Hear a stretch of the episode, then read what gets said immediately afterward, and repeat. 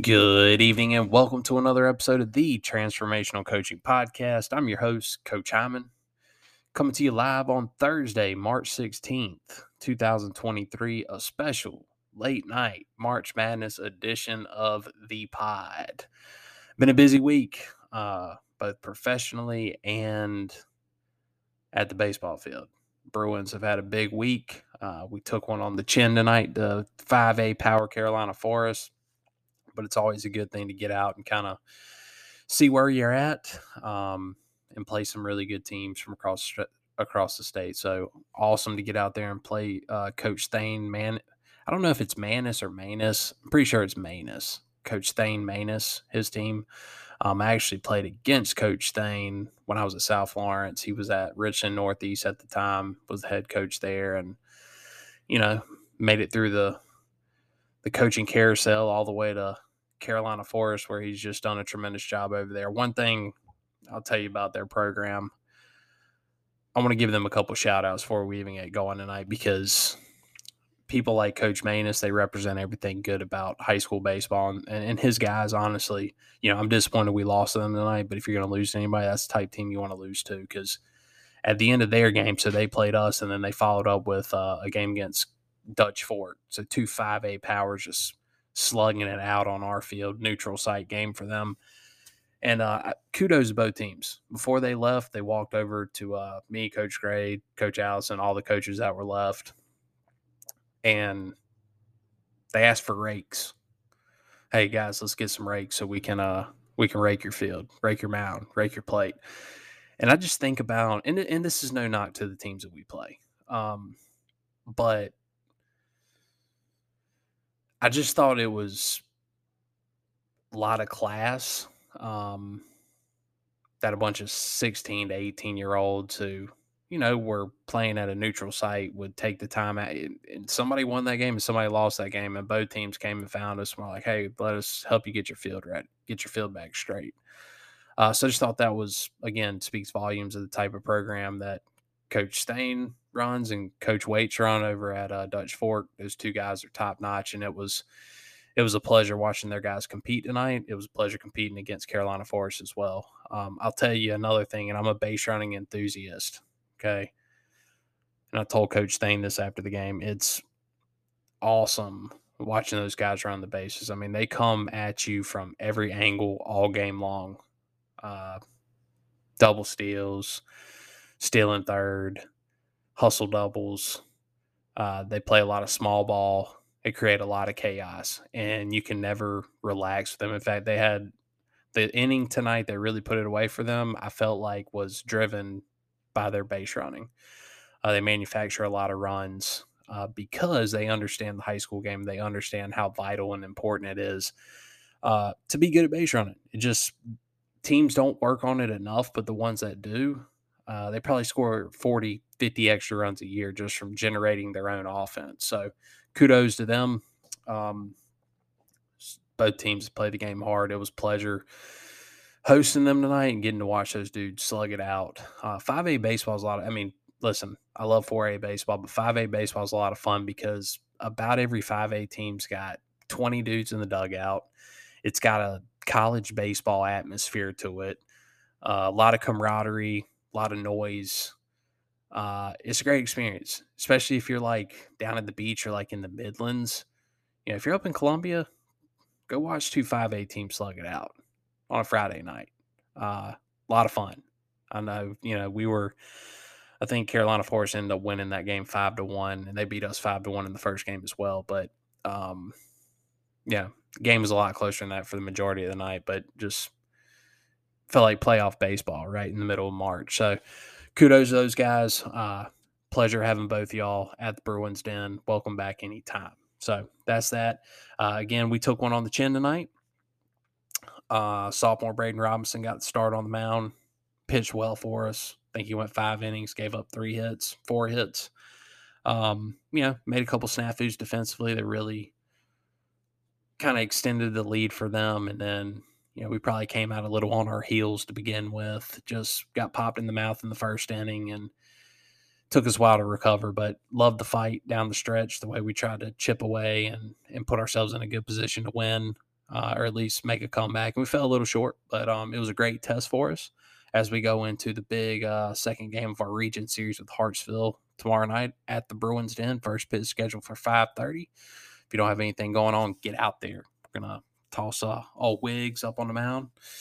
Uh, I'm assuming we're going to see Hartsville's number one and two. So John Alexander and Cole Winburn. We did not see them on Tuesday, so I'm assuming we're going to get that. And as always, you can you're guaranteed uh, that the Hartsville South Florence game is going to be one to watch. So if you don't have anything going on, 5:30, get out to the Bruins Den. Love to have you. These dudes are dying for a lot of sport, man. They're leaving it all out there. They play the game hard. Uh, the more sport, the better. Um, yeah, they they represent everything good about high school baseball. So if you haven't been out to see us yet, come check us out. So the uh, Tuesday night was a big night for us. You know, obviously won the region opener against Hartsville six nothing. Palmer went out there, struck out 17, gave up two hits. We banged out 10 hits. It was phenomenal night. Um, Hartsville, as usual, well prepared. Uh, they threw a little kink in the kink in the hose to come to start the game. They threw a young guy out there in, in game one. Last name's Lloyd. I remember watching him pitch on JVs. I think he's got a really bright future. So um, they're young. They're younger than what I had anticipated, but they're uh, a team's going to be really good down the line, and and they're good now, but they're going to be future looks good for for Coach Gainey and, and company over there. So it'd be interesting to see how they continue to progress those guys. But um, yeah, that was our week on varsity. You know, again, close the series down tomorrow night, looking for a sweep. Be a good thing. I know they're going to bring their A game, so it'll be a lot of fun. Uh, JVs closed their West Florence series this week with a sweep last night and the doubleheader over at uh, West Florence's field. So that was good. Um, love the way those guys competed. They uh, they fought hard and found a way to win in the last inning. Well, sorry, in extra innings in the first game, and then really put a show on in the second game. So great job to our JV guys for answering the bell and stepping up and doing doing the job. So real proud of them and, and the progress that they made this week. So just keep raising the bar, baby. It's all we can do. Prepping, you know, those JV guys, we tell them all the time, you're the future of our program. And um, I think as a coach, sometimes i I forget this. And I think as people, it's easy for us to forget this sometimes when we, especially for me, because I, I bounce back and forth from JV to varsity from a, you know, one game I'm with the JVs, one I'm with the var, one I'm with the varsity because I help out with both. And I have to remind myself sometimes that our varsity guys for everything they do great. At one point, they were JV guys who struggle with the same thing our current JV guys struggle with. So I got to check myself on that sometimes. Sometimes I get a little, I, I think some, it's not that my expectations are too high. It's just that sometimes I forget that they have to go through the same growing pains our older guys had to go through. So, um, they answered the bell. They responded this week. We gave them some challenges, and you know, I think had a phenomenal pitching performance in the first game by a guy that's really been doing a lot of things right and a guy that I think me and Coach Allison were talking about it. You know, he he's a type kid that he's got a brother, um, and they're both great kids, but they're two totally different kids. And he's, you know, the older brother's probably the one that's gotten a lot of the accolades, and you know, he's a he's a people pleaser. Uh, great kid, great teammate.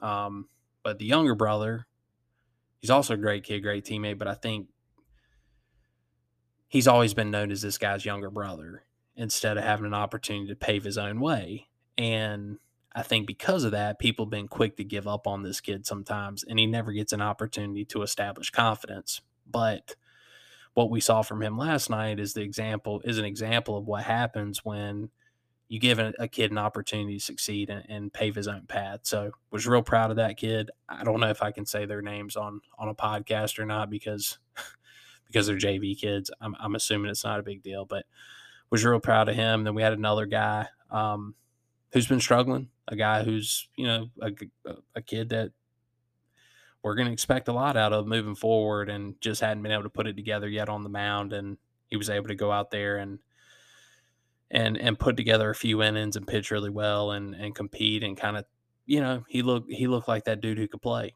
Uh, so that was good to see him get his confidence back. Had a I could sit here and talk about those guys all night because they actually did a lot really well last night. Um, guy who started game two went out there and competed his butt off, gave us a chance. Guy who closed down game one on the mound. He's another guy who's been struggling. Um, guy we've been trying to get right, and he came down and gave us two shutdown innings to to help us win that first game. So awesome job from our JV guys. Next, new segment tonight. Okay. Um, we're gonna call this uh, mailbag.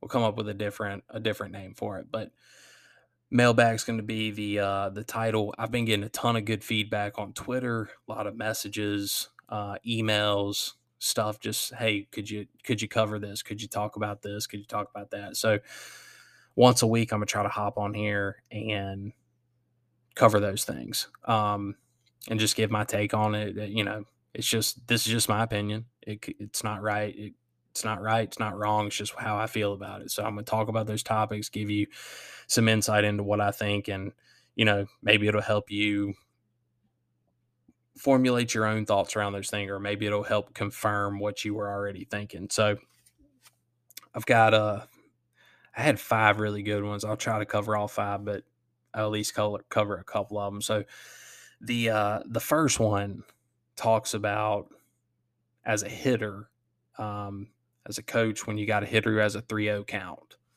You know, what's our philosophy there? Like, what's your thoughts on is it auto take? Is it uh green light for your better hitters? Is it situational uh, and stuff like that? So we got to think about 3-0, you know, in in its to, in its in its totality. Okay, not all 3-0 counts are created equal, right?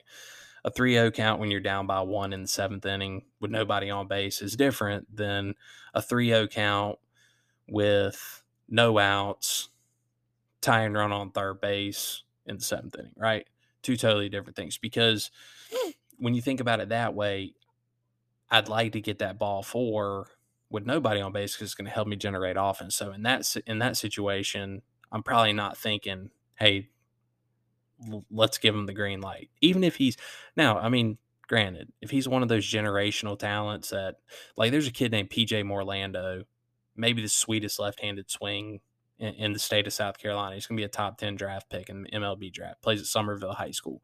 If I've got PJ Morlando at the plate and it's 3 0 count, I don't care what the situation is, that dude's swinging the bat, right?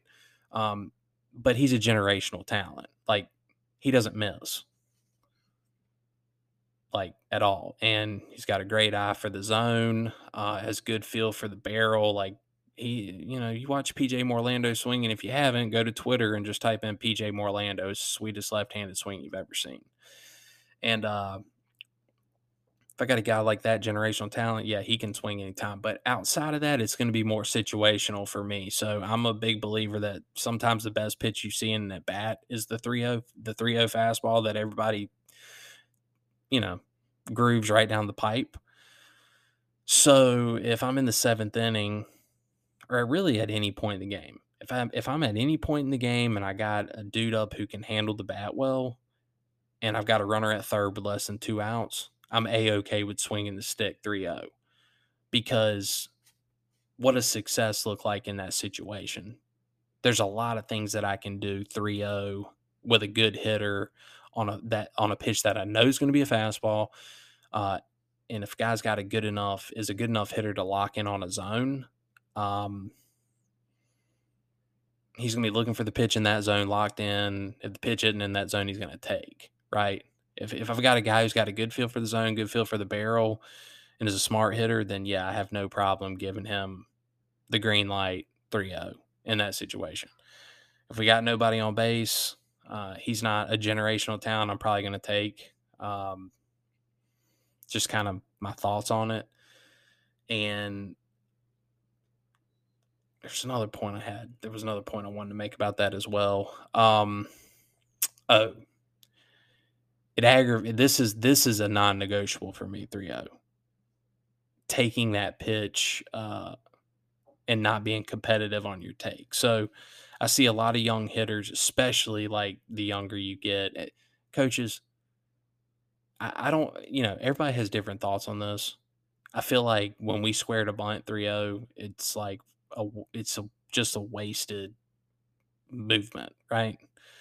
Um, what we end up doing there, we I feel like we end up hurting ourselves versus helping ourselves. Like some people think it's a distraction to do that. And may, maybe it is. I mean, you you see this happen all the time. Guy squares the bunt, the pitcher, you know, instead of just throwing it right into the bat, taking the out, um, they start missing high, low, bouncing it, throwing it away. You know, so I mean, I get that. Um, but I feel like as hitters, instead of doing that, we should be locked in, working on yes, yes, yes, yes, no, yes, yes, yes, no, yes, I'm swinging, yes, I'm swinging, no, I'm not. You know, because it's working on getting your foot down, getting some rhythm. You're visualizing that just like you were swinging. And that way, what are you probably going to see 3 1? You're probably going to see another fastball. You just saw it. You were locked in on it. You were planning to swing at it a pitch before. You just didn't because you were taking. It puts you in a better spot to be able to attack that pitch and be, be aggressive 3 1. So if you're not teaching that, especially the youngest levels, like start, I always say, don't take this one off. Don't take this one off. And that's what I mean by that. Time it up. Um, lock your eyes in on a zone. I normally like that, put that zone at the top of, lock my eyes in on the top of the zone. That way, that way we're only having to work one direction and that's down. Uh, and if it's above that zone, we're taking. Uh, and I just think what you'll see there is while you're not swinging 3 0 right there, uh, you are still you're preparing yourself mentally for the next pitch, the 3 1 pitch and uh, a lot of good things can happen when that happens. So that's my opinion on that. Uh, generational talent like PJ Morlando, uh, green light, 3 uh, whenever. If you're a guy who has a good feel for the zone and a good feel for the barrel, uh, there's, you know, it's, it, I have no problem 3 0 letting you swing, especially if there's a runner on third base with less than two outs. Because again, I still don't need a hit from you right there to be successful. You know, you think about, okay, you got a runner on third, one out, 3 0. You take a pitch, it's a strike. Um, then you walk on the next pitch, and the next guy grounds into a double play. It's like in the inning, don't score the run. Um, like to stay out of things like that. So I don't know. And I think it's confidence in your hitters too. I, I think we've got a lot of confidence in our guys, especially at certain points in our lineup where we'd say, hey, yeah, yeah, if these five or six guys are up in this situation, they're getting the green light. So that's my thoughts on that. Thank you for that question. That was a great question. Like we talk a lot about two strike approach and and stuff like that. That's probably something that doesn't get talked about enough. And I think 99% of people are auto take people on that. So great question.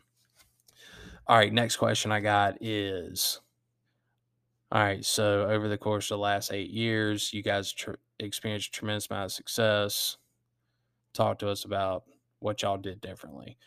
Okay. Well, so the first thing I'm gonna say is this regarding that question. Um,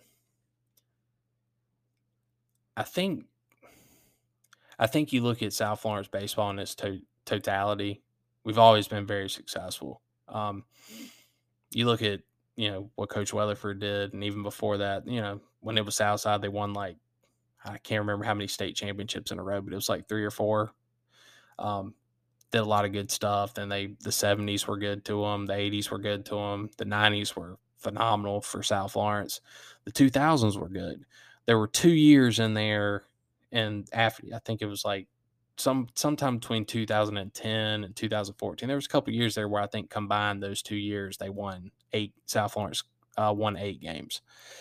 And high school baseball sometimes is cyclical like that because a lot of times you're dependent on what's coming up through the rec leagues. And, you know, sometimes just being honest, sometimes you don't have the Jimmies and the Joes. You can be the greatest coach in the world. You can, you know, teach all the great fundamentals. You, but at the end of the day, if you have a bunch of guys who their ceiling is C plus, um, you know, if you got 15, 20 guys that are C plus at best, you know, it's hard to get them to compete, compete especially when you're playing in 5A. Um, and during that time, we were playing in 5A. Uh, but I think, you know, the 2000s during Coach Gray's reigns have been very successful for the Bruins, uh, especially given the quality of the regions and, and everything like that. Now, with that said, over the course of the last let's see, Will Hardy and them were 2018. So if you just look at it from that period forward, um, a lot of things changed during that period that I think were important that helped kind of put South in a position where we weren't necessarily rebuilding very often. We were just reloading. Um, so one of the first things that was instrumental was the middle school program that started. Think that was around 2016 when that started, and mm, may have been 2017 either way, uh, Ben Keene was the first head coach for that. I coached with Ben. Uh, my first coaching job was as his assistant. And having a middle school program, especially the way we ran it at South Florence, was very, very beneficial because of the fact that those dudes, you know, the way we used to do it is it was just a JV and varsity team. And as a seventh or eighth grader, you were either good enough to make JVs or you weren't. And the problem that created is, you know, if you normally didn't have 10 seventh or eighth graders making the JV team, probably had two or three. And so you had guys that missed out on two years of development, uh, two years where the stakes weren't high, where they could just really focus on the fundamentals of the game and kind of learning how to play baseball, you know, your high school program's brand of baseball.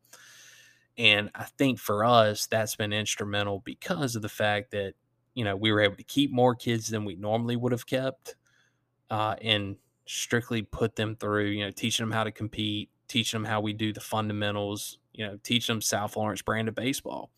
And I think that's paid dividends for us because, you know, a lot of people would say, well, you know, like we we had this my first year coaching, we had Parker Winfield, Jake Hardy, J.R. Williams, Stone Osborne. Okay. And I think those guys, the four of them probably batted 600 each of them probably batted about 600 on middle school.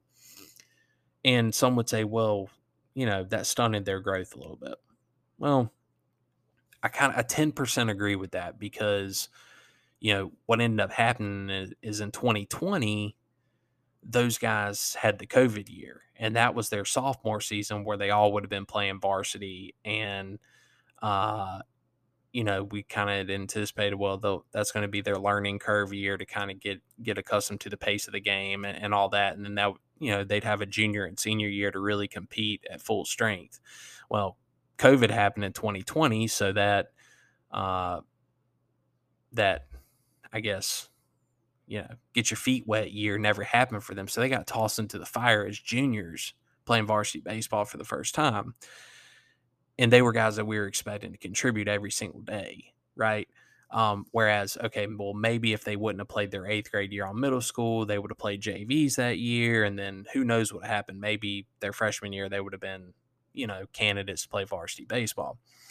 But my point there is, outside of that ten percent of thinking, where I'm like, okay, there's a ten percent chance that maybe it's stunning their growth. The ninety percent tells me, the other ninety percent tells me it absolutely propelled them forward. Um, it allowed them to get down there, play every day, um, compete hard, learn all those fundamentals. So by the time they got to high school as freshmen, they knew everything. There was no learning curve. The only thing that was changing was the speed of the game. And um, I think that's paid dividends for us long term. Now, uh, the next thing, you have to be committed to your strength and conditioning program. All right. I Sean Armstrong, Coach Sean Armstrong, he's our strength coach at South Florence. And if you're an athletics director, if you're a coach, if you're a superintendent, a principal, whatever, anybody who has any type of pull uh, to create a job or if you've got budget authority where you can create a budget, you know, make room in a budget for a strength coach, um, you need one. Okay. Something that totally changed for us. Uh, and I, I can't remember what year Coach Armstrong got here. I, I think it was, uh, let's see, that would have been 2021. I'm pretty sure it was 21. You know, that changed our program completely our guys are bigger, faster, stronger, tougher. They're all these things that they've learned from the weight room. Um, you know, I'm going to actually give you a little football analogy on this too. I knew our football program was was turning the turning the corner uh, when I started seeing the participation in that weight room. You know, it used to be, you know, we got this, you know, we got this million dollar weight room. It's nicer than a lot of college weight rooms. Our weight room at South Florence is nicer than any college within a 30 mile radius, 50 mile radius of here. Like, hands down. It's top notch. But I remember when Coach Marlowe came here, you know, Coach Marlowe showed up here, and there were a lot of people that wanted to see that dude fail. It's a fact. Never been a head coach before. First head coaching gigs right at a 4A high school. Um, like I knew that dude was going to win. He was going to be a winner because that dude was all about good culture, discipline, um, building them up. You could tell he cared a lot about his guys. The guys cared a lot about him. They all were drinking from the same water hose, you know. But he assembled a great staff around him as well. And one of the, the best hire he made, um, in my opinion, was Sean Armstrong. And it's just a fact that like if you want to make your journey a little bit easier, you got to be bigger, faster, stronger than everybody else. Okay. But the lessons those kids learn in the weight room, not just as individuals, but the bond it builds as a team, right? Not only are you putting yourself in a better position as a you know physical just from a physicality standpoint you're also just building these unbreakable bonds with each other in those weight room in that weight room. You know you see these videos you see the videos of like lenora sellers squatting like 500 pounds and stuff like that and you've got the entire football team in there just like losing their mind like watching him doing it i mean you that that, that stuff's powerful man. Um that builds great just unbreakable bonds as a team um, but for me, that was I probably could slide Coach Armstrong. You know, you could argue had had he been there this entire time, I could argue he was the number one most important thing. But I think moving forward, that commitment to the weight room, what Coach Armstrong, a person like Coach Armstrong, if you can find one of his quality, whatever the cost is, pay him. Like I don't know what he makes, but whatever it's going to cost to keep him at South Florence High School, we need to make that work because he's the best in the business. Said this for a long time. Ever since he came in, uh, we've set school record after school record offensively uh, from uh, extra base hits, home runs, runs scored, uh, all sorts of records. Okay, and it's know it's because we're bigger, faster, stronger. You know all these other things. You know, you look at people like Aiden Palmer. Um, look at Aiden before he started with Coach Armstrong. Look at him now. Specimen. You look at somebody like Jake Hardy. Uh, the transition he made from his junior year to his senior year in the weight room. J.R. Williams, uh, the transition he made. You look at somebody like Noah Moore, James McElveen. Um, I don't want to leave anybody else. Uh, Wyatt Williams, Hunter Matthews.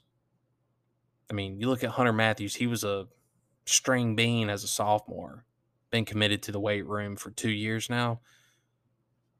Bigger, faster, stronger. Okay. Look at his neck size, a lot thicker, right? You're not having, you're not having to fight. A lot of times, especially in a sport like baseball, these kids are weak in all the wrong areas and so, on top of like, you know, the weakness causes breakdowns in mechanics because your body doesn't use certain, doesn't have stability in certain areas that allow you to be, you know, to coil and make these moves that you need to make on a baseball field. You know, whereas if you have a great strength coach who understands all those things, who's strengthening the body, now you're not fighting that battle. So now you don't have mechanical breakdowns because your body's compensating compensating for weakness in certain areas. So, on top of the middle school program, um, the strength and conditioning, the strength, I guess this, I, I, call it strength and conditioning. I'm not sure what Coach Armstrong calls it, but the strength and conditioning program has been, you know, number one B as to why we've been able to have uh, just a lot of success. Um, so, Coach Armstrong, I don't know if you listen to the podcast, but I want to have you on here sometime soon because again, I, have told you this. I'll tell everybody, scream it from the mountaintops. You're the best in the business. There's nobody better. And you're a humble guy, so you'll say, well, yeah, there's probably like a hundred people better than him, but there's not.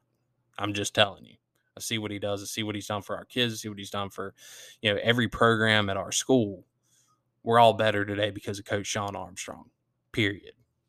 End of story. Um, all right, next thing. I think I go back to people like Will Hardy, Austin Moore, that time frame. Really, it started before them, like Austin Blakely, you know, people like that. You know, we we've had good athletes uh, at South Florence, and I think somewhere along the way, like you start having some individuals that are really good that ex- that experience success, and it motivates some younger guys to try to follow in their footsteps and, and create their own story. And then that's how you end up with guys like Will Hardy and Austin Moore, who, you know, were career players uh, at South Florence. You look in the record books now, you know, those are two guys in the top, you know, one of them's our all time hits leader. You know, both of them are all over the offensive record book. Um, you know, that motivates the next group of guys like your Josh Collins and, and, and people like that, which, you know, motivates your next group of guys, next group of guys. And like pretty soon you end up with like this program that's just full of dudes that are bought in on what I like to call blue collar, blue collar mentality. There's nothing about our baseball program that people look at and say, wow, they got great facilities. Wow, they got, you know, great this. Wow, you know, they got nine division one guys. Like Nobody looks at our program at South Florence and says that. But what people do look at and say is like, wow, those dudes are scrappy. They're blue collar. Like, they play the game the right way. Like, you can tell everybody within our program is drinking from the same water hose. And, uh, that's probably, you know, you start talking about culture and, you know, what builds championship cultures or, you know, what championships are built of. And it's, it sounds cliche, but it's, it's great culture it's a great culture. And I think our culture at South Florence is phenomenal. Um, yeah, we don't have any state championships yet. Uh, I, I don't know when we're going to have state championship. I hope it's the end of May 2023. But, you know, we all know, you know, if it was, if the best team in, in classification won state championship every year, AC Flora would have like, you know, 25 state championships. Andy Hallett wouldn't have, you know, having seven state championships is unbelievable, right? But it just goes to show that the you know a, a lot has to go right those ten games in May uh, to be standing at the end, and you know you got to play your best ba- best baseball that that time of year. You got to have some things go your way, um, but that's why it, it aggravates me when I hear people, well, y'all ain't won no state championship yet Like the first clue that you don't know anything about high school baseball is when you are basing you know who's a great coach and who's not off of who won state championships and who didn't. Hey, are state championships nice? Yeah, they are. But I think anybody who's won a state championship will tell you how hard it is to win one in, in high school baseball. Not discounting any other sport. I'm just saying high school high school baseball especially. You know, you don't get to go out there and run your best guy out there every single night. You know, just the way it works. Um, so, anyways, so the great culture I feel like we've built just with the players, the coaches, um, everybody's drinking from the same water hose. I feel like we're in a good spot there. So, those are three things for me that I think have been really important. Uh, and the final thing is, and I give kudos to Coach Kenny Gray for this because you know he's not one of those coaches who's dead set and locked in on his his way or the highway.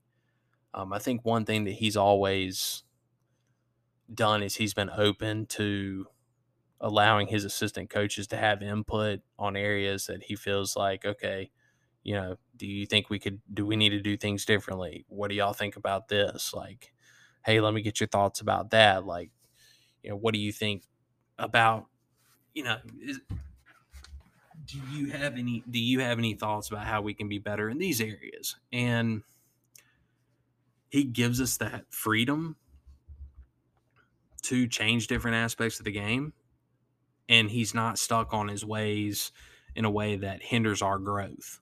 You know, you meet a lot of people who've been coaching a long time and they don't have the ability to change. And I think for him, what he does by allowing us that freedom to to do things like implement changes to base running or you know like he has taken over exclusively our pitch callings this year you know and and he works with our pitchers every day and you know it's it's been really good for our development. That's something he hasn't done in a while. Um but he wanted to make sure our guys were getting work every day. And so that's that's become his thing. And he consults with coach brown about it. Um you know if coach brown could be there every day he would do it every day. You know what i'm saying? But he's you know me and him don't have the luxury of being uh working you know we coach brown definitely can't get off at four o'clock and get out there and work with the pitchers every day but um if he could he would but you know, so Coach Gray recognized that and said, "Hey, you know what? Like, I'll take the things I've learned from Brian. I'll take some things that, you know, I believe about pitching, and I'm going to start working with my pitchers every day." And he's taking ownership of that, like something he hadn't done in a while. That's been huge for us. You know, he allowed me to kind of take over the outfield and the base running thing, and throw my ideas around that. And then, you know, our other coaches they've bought in on it. Then, you know, Coach Rhodes has taken over a lot of the hitting responsibilities as far as you know, coming up with the the hitting practice plan every day and the things we need to kind of focus on and work on, and and that's been beneficial. You know, Coach Allison, Coach Scott, you know, they contribute a tremendous portion, and then you know, Coach Timo, he's been a great addition to our coaching staff. You know, the things he's brought to the game as far as mental toughness and you know the way he warms our guys up and cools them down, uh, gets their mu- muscles going. Um, it's been phenomenal. But a guy who was really hung up on him and his ideas and you know my way or the highway would have never allowed all that stuff to to take place. So the final thing I felt feel that's helped us get to where we're at is just that. Um, you know, having a head coach who is always trying to grow and and look for ways to be better versus saying, "Hey, you know, I'm good with where we're at." So kudos to Coach Gray for that. So those are the four things I think that have really helped propel us to to the success we've had over the course of the last few years, especially the last five or six years.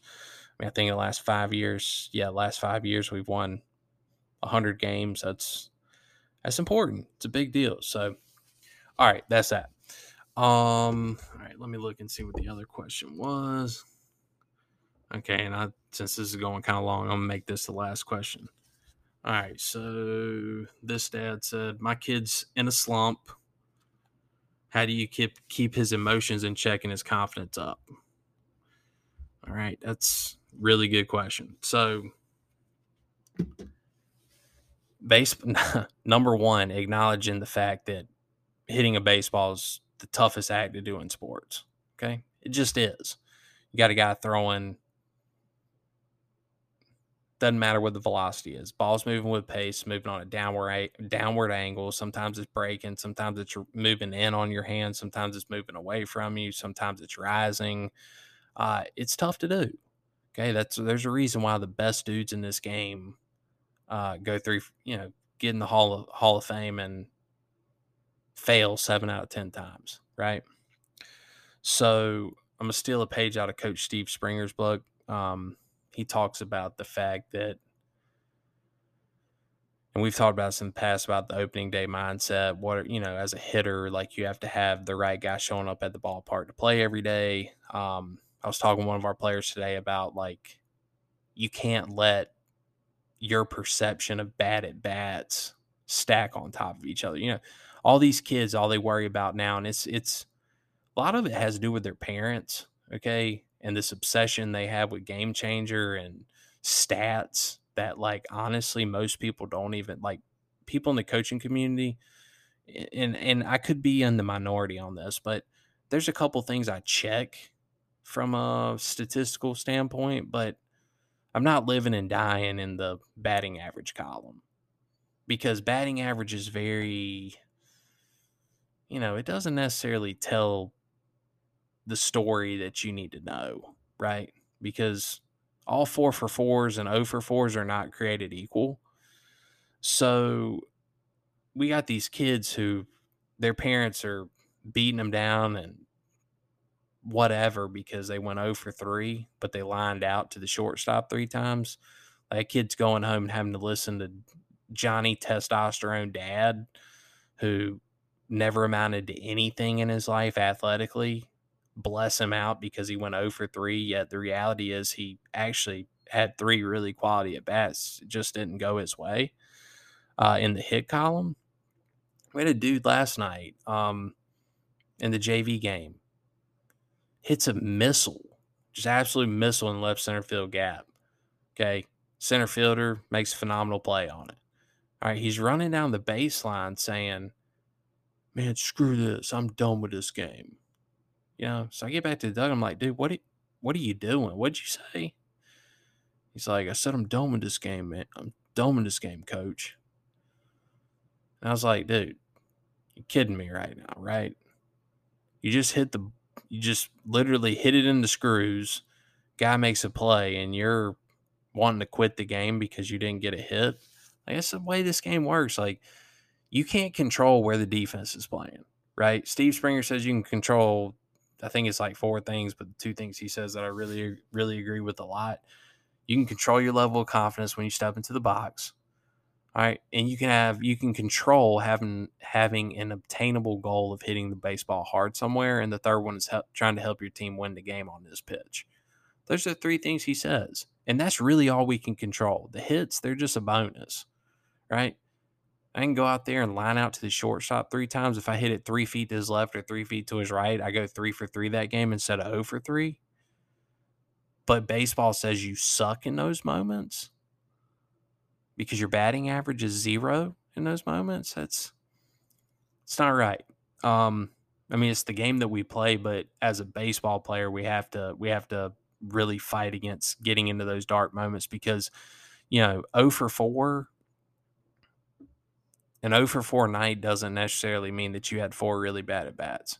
You know, we got a kid on our varsity team right now who he's kind of beating himself up a little bit because the hits aren't falling. But when you think about his at bats, the last, I mean, he had a couple bad at bats today, okay, or non productive at bats today by his standard. But the night before, he lines out, okay, draws like a seven pitch walk, and I, I think he popped up or something like that in a key situation. But by all accounts, he went two for three from a quality at bat standpoint, and he's batting in a point in the lineup where we don't need him to have, you know, we don't need him to go four for four right? But in this kid's mind, his perception is, well, I suck because I went O for whatever, and I'm O for what whatever my last X amount of at bats are, and you know, it starts stacking on them. And um, the problem is like kids like that, they end up missing the opportunities of what's in front of them uh, in the current at bat, right?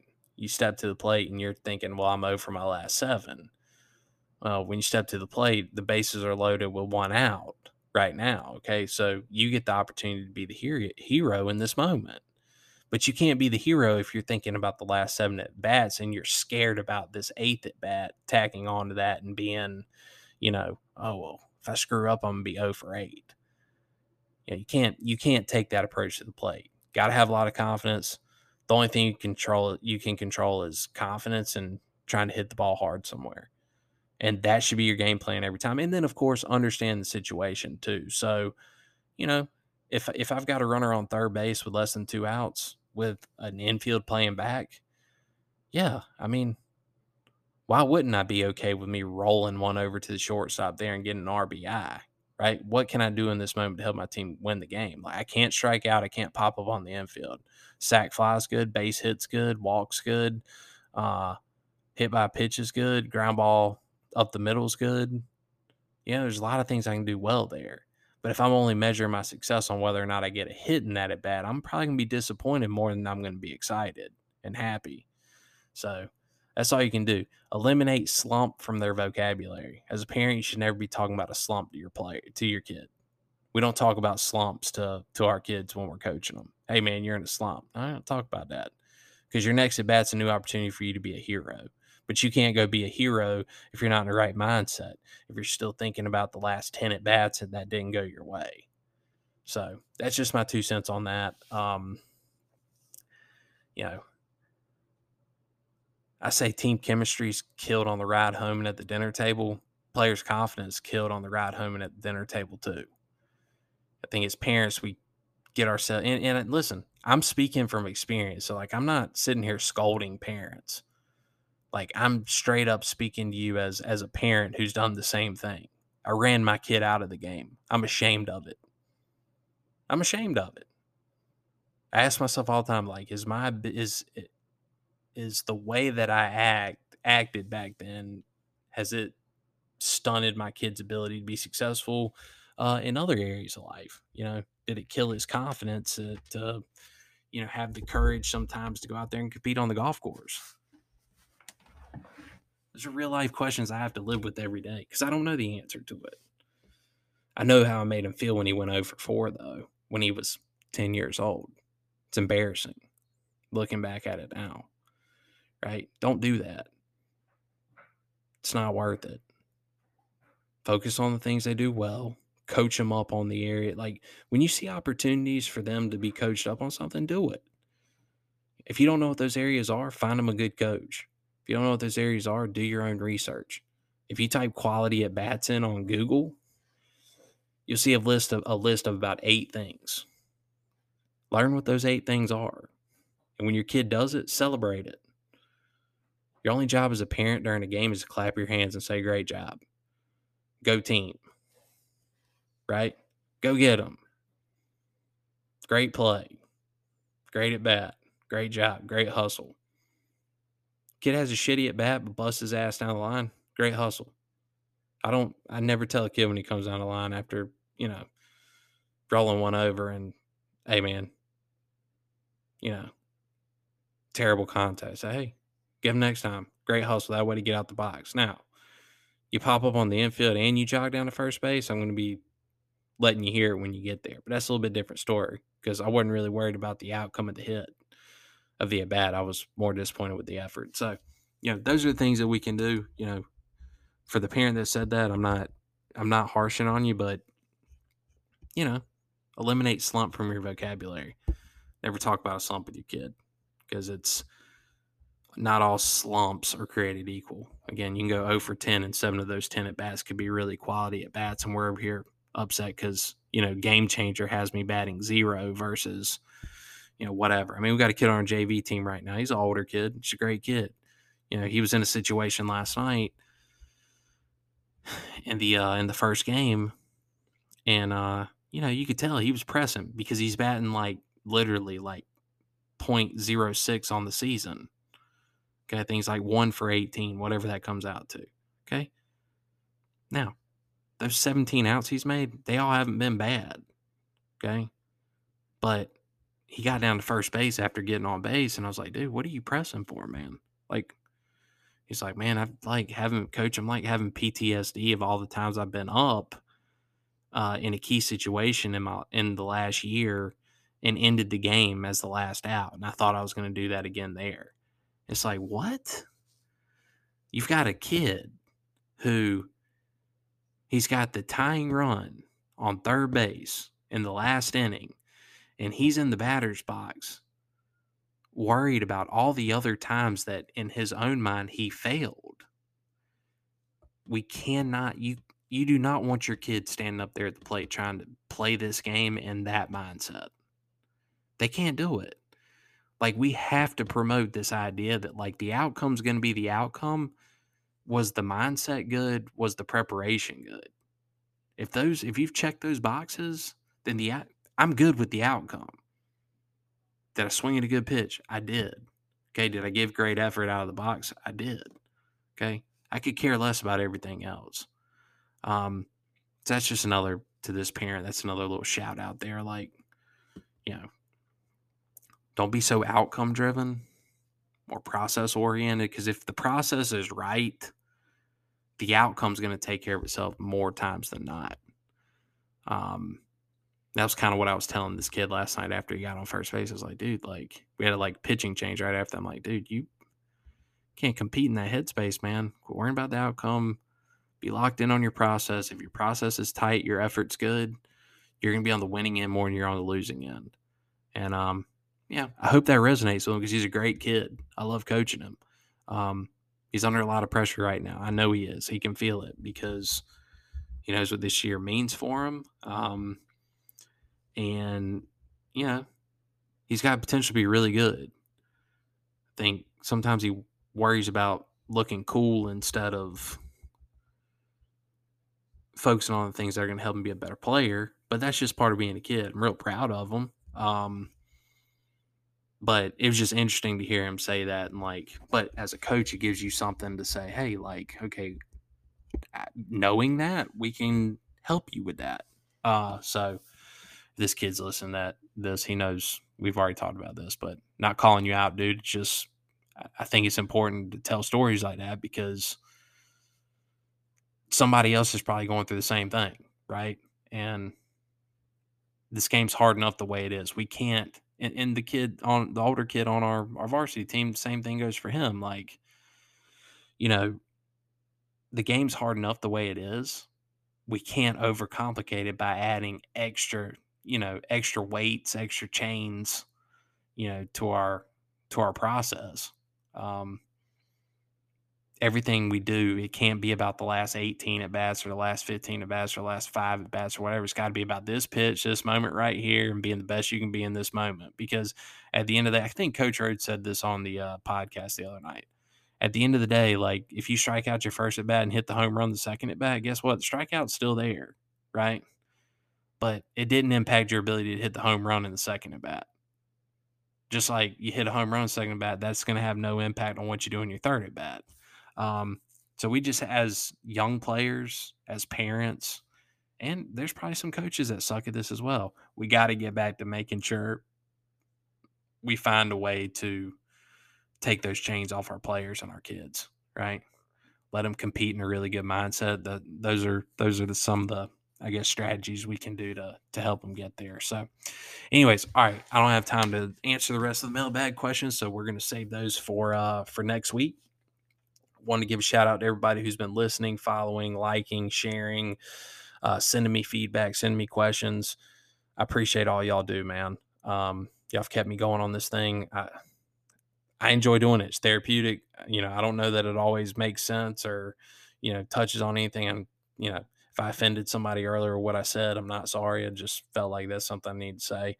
Um, but anyways, if uh, there's something I'm not touching on that you want to hit, send me a message on Twitter. We'll we'll mailbag it. We'll talk about it next week. Uh, and the number one thing you can do to help the show is to share it with a friend. So um, that's all I got for today. I will be back sometime in the next few days to record something different. I don't know what the topic will be, but we'll find something good. And um, until then, thank you for everything, guys. Uh, be cool. Go Bruins. See ya.